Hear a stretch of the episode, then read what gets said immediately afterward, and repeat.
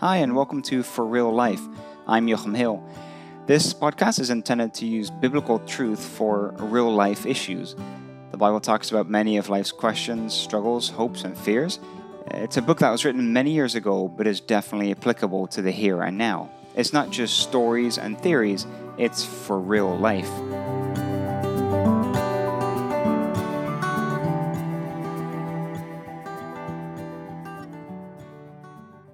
Idols and idol worship is a big deal in the Bible. It's mentioned hundreds of times. From the beginning in the first book, Genesis, all the way through to the last book, Revelation, the Bible mentions idols. In the Old Testament, Israel was told to not worship idols, for instance. It's right up there in the Ten Commandments. It was really important to God. We also see it mentioned regularly in the New Testament in letters from Paul, for instance. Now, if the Bible is so relevant today, which I believe it is, uh, why is this mentioned so often? Why do you and I need to know about idols? Now, there's two types of idols that I can think of. First, we have the idols in the form of little statues. Uh, people might burn a candle or some incense or something uh, along with that statue. And secondly, maybe a more modern version of an idol, we have people that we idolize. So, pop stars like actors, singers, uh, or people like sports players. But recently, a friend of mine, Steve McKay, he spoke about idols and mentioned something really interesting. He spoke about idols of the heart. And so, to talk a little bit more about this, I asked Steve to join me. Okay, thanks for joining me, Steve. It seems like it's been months since I've seen you. It has been months, so maybe that's why. Yeah, you're welcome. Glad you're on the show. All right, so I uh, was had a question for you about idols of the heart. We uh, you spoke about this last time. I'm interested to hear a little bit more. Uh, what are idols from the heart, and where does that idea come from?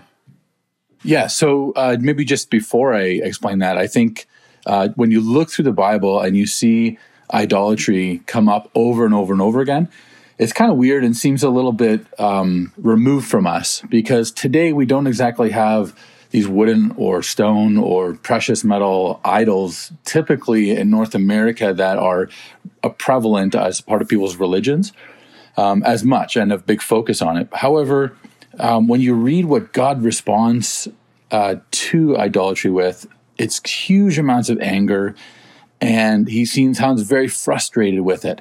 Uh, he, he goes so far as to make commands ahead of time. And so, if this is so important, like why is that in the Bible?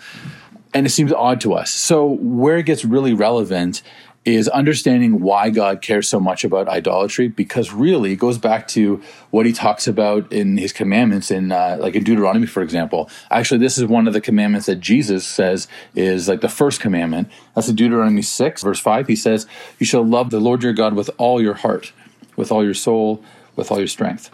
And God wants our whole heart. And so when we read about idolatry over in Ezekiel chapter 14, this is where it gets really personal and real God says to Ezekiel, He says, Son of man, these men have set up their idols in their hearts and put before them that which causes them to stumble into iniquity. Should I let myself be inquired at all by them? Uh, and he goes on in verse 5, he says, um, he wants them to turn so he can seize the house of Israel by their heart, because they're all estranged from me by their idols. So, really, God's issue isn't about the stone so much as what's happening in their hearts and how they're giving their hearts away to something that's not Him. Okay, so if that's how it was relevant for, I guess, the children of Israel and for the people in the Bible, how is this relevant to us today then? Like to you and me? Why does this matter to you and me? Yeah, and I think that's the, the, the question we need to ask. Um, and it's really the same issue that they had back then. In, in 1 John chapter 2, uh, John writes, uh, Don't love the world, verse 15, or the things in the world. If anyone loves the world, the love of the Father is not in him. For all that is in the world, the lust of the eyes, the lust of uh, the flesh, and the pride of life, is not of the Father, but of the world, and the world is passing away. But he who does the will of God abides forever. So, really, I think that uh, John summarizes all of the issues of our hearts that we have. And, and these issues like, show up in Genesis 3 from, from the beginning of the Bible, where we read about Adam, Adam and Eve, all the way down to today. We have the same issues. And really, those idols are characterized in those three things the lust of the eyes, the lust of the flesh, and the pride of life. So, uh, what does that mean for us today, though? So, we could look at you know the lust of the flesh as pleasure different types of pleasure we could look at um, the lust of the eyes as things that we want or things that we desire. Um, and the pride of life as things like status or esteem from other people. So, if you look at the Bible um, about Israel's issues with idolatry, there's three kind of indicators for what um, indicates if something is an idol of your heart. A lot of people get stuck on the um, the sort of external things of what an idol might be. Um, I don't know. Some people might think like, oh, a car is an idol or a TV is an idol for me, but it really goes deeper, and that's what's really important, right? What's really in the heart. So, three indicators I would think I would say based on uh, what God says in the Bible is one, if you're willing to sin to get something, or if you're willing to sin if you don't get it, then it's an idol of your heart. So, for example, I would say ease is a common idol of people's hearts, especially if you have kids. So let's say that you're you've worked hard all day and you're lying on the couch, and uh, the kids are asking you for things and bugging you for things, and they don't stop. They want you to play with them, and then uh, you you lash out in anger at them. That's an indicator that ease is what you desire more, and you're willing to sin by lashing out in anger to get it. Right. Uh, or alternatively, you know, if you don't get something that you wanted, and you're willing to sin uh, because you don't get it, also that's an indicator. Ooh, that's the idol of my heart. Whether it's an ease or some type of pleasure. In Ezekiel, it says that which causes you to stumble into sin. And some, des- a lot of our desires are are not bad. They're not. That's not a problem. But it's when we stumble into sin because of them. Right. So go back to the comment you made earlier uh, that God reacts with real anger to the issues with idolatry. So, what would that look like in our lives? Like, what are, is that still something that God would be really angry about? Like, how, how would ease lead to anger with God? Yeah, that's a great question. So, um, I, I think if I look at my the third the third point that really draws it out. So, the third indicator is that you're willing to sacrifice something of value. And you can see that throughout the Bible. Uh, a number of times they go serving other idols, uh, Chemosh or Chemosh in particular.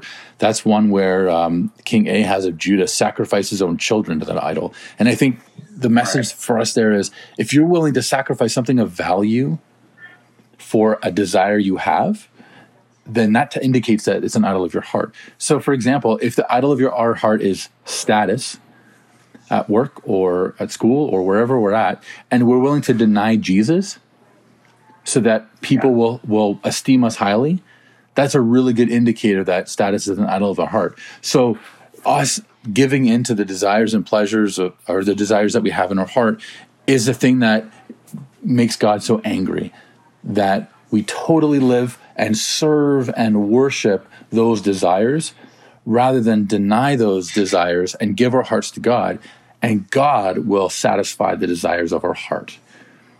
It's twofold almost as well, right? There's the one side of it is the the consequence, right? So uh, if we are if we're willing to sacrifice things or willing to sin to do things, the outworking of that is not going to be good for us in the long run, uh, but also not for our loved ones around us, probably.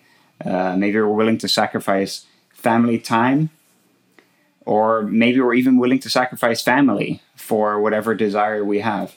Uh, and and so it almost shows, well, it definitely shows God's care for us that hey, this is for your best interest to not go down this road.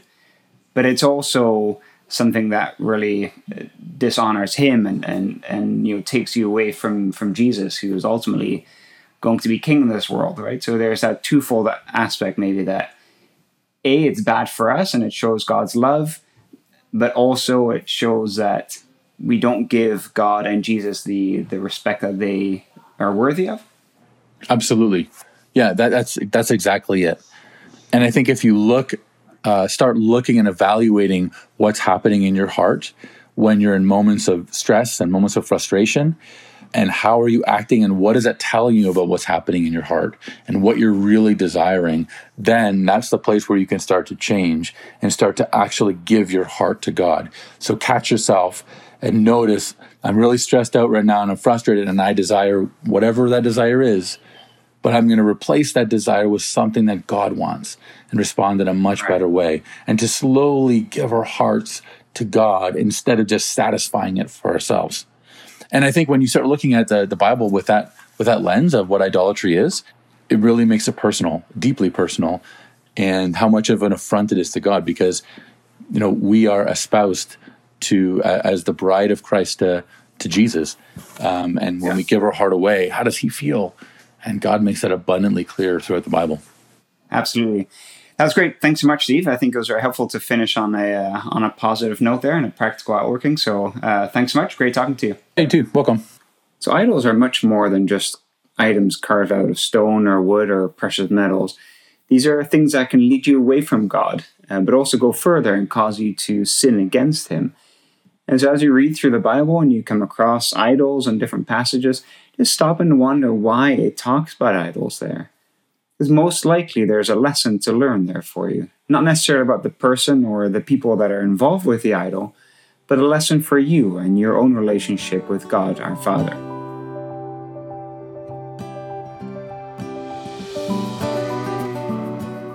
Thank you for listening to For Real Life in the WCF Podcast Network. I'm Levi, and I'm a co host on a show called A Little Faith, where we explore faith breakdowns and buildups with different people who have very powerful stories to tell. We have another show where Tom and Naomi are exploring how we interact in our ecclesial relationships, and it's called From the Platform. It's a very in depth series that is incredibly helpful for understanding and developing compassion and better listening practices. You can find both of those wherever you get your podcasts or our website, wcfoundation.org/slash podcasts. Lastly, did you know that WCF assists in support and resettlement for dozens of political refugees a year? Please consider supporting our efforts with donating on our website, wcfoundation.org. Have a great week.